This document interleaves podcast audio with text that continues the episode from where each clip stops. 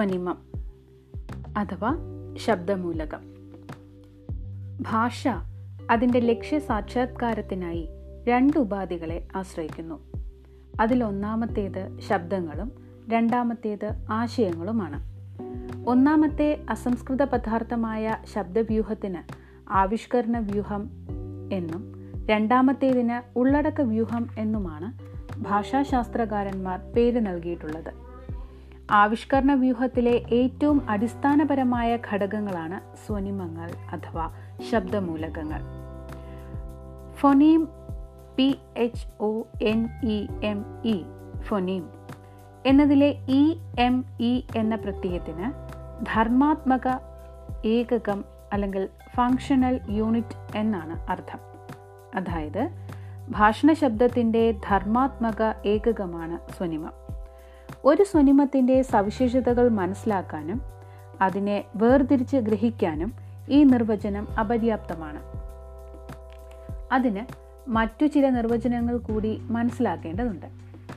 സ്വനിമത്തിന് അനേകം നിർവചനങ്ങൾ നൽകപ്പെട്ടിട്ടുണ്ടെങ്കിലും അവയൊന്നും പൂർണമോ തൃപ്തികരമോ അല്ല. അർത്ഥവ്യാവർത്തക ശേഷിയുള്ള ശബ്ദ സവിശേഷതകളുടെ ഏറ്റവും ചെറിയ ഏകകമാണ് സ്വനിമം എന്നാണ് ബ്ലൂംഫീൽഡ് നൽകിയിരിക്കുന്ന നിർവചനം. പദങ്ങൾക്ക് അർത്ഥവ്യത്യാസം ഉളവാക്കുകയും അതിന്റെ അടിസ്ഥാനത്തിൽ വേർതിരിക്കുകയും ചെയ്യുക എന്നതാണ് അർത്ഥവ്യാവർത്തക ശേഷി എന്ന പ്രയോഗത്തിന്റെ അർത്ഥം. ഉദാഹരണം ഇത് എന്റെ കരമാണ് ഇത് എന്റെ മരമാണ്.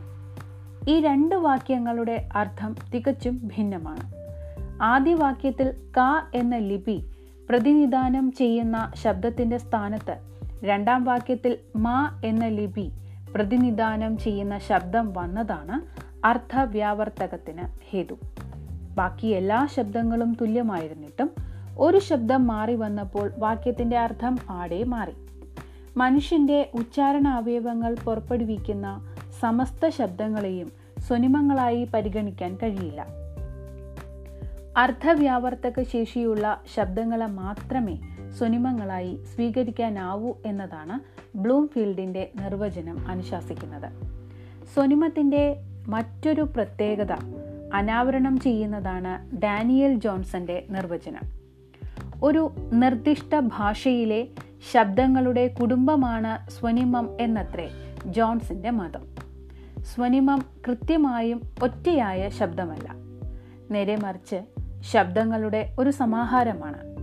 അവയുടെ നേരിയ വ്യത്യാസത്തിന് ഉപരിയായി അവയെല്ലാം ഒരേ ഒരു ശബ്ദമായി വക്താവിന് തോന്നുകയാണെങ്കിൽ ഒരേ ഒരു ശബ്ദമായി അവയെല്ലാം കേൾക്കുകയാണെങ്കിൽ അയാൾക്ക് അവ ഒരു ശബ്ദമായിരിക്കും. ഉദാഹരണമായി കടൽ പകൽ ശങ്ക എന്നീ പദങ്ങളിലെ കകാരം സാധാരണ മലയാളിയെ സംബന്ധിച്ചിടത്തോളം ഒന്ന് തന്നെയാണ്. സൂക്ഷ്മ നിരീക്ഷണത്തിൽ ഈ കകാരവും മൂന്ന് രീതിയിലാണ് ഉച്ചരിക്കുന്നത് എന്ന് വ്യക്തമാകും.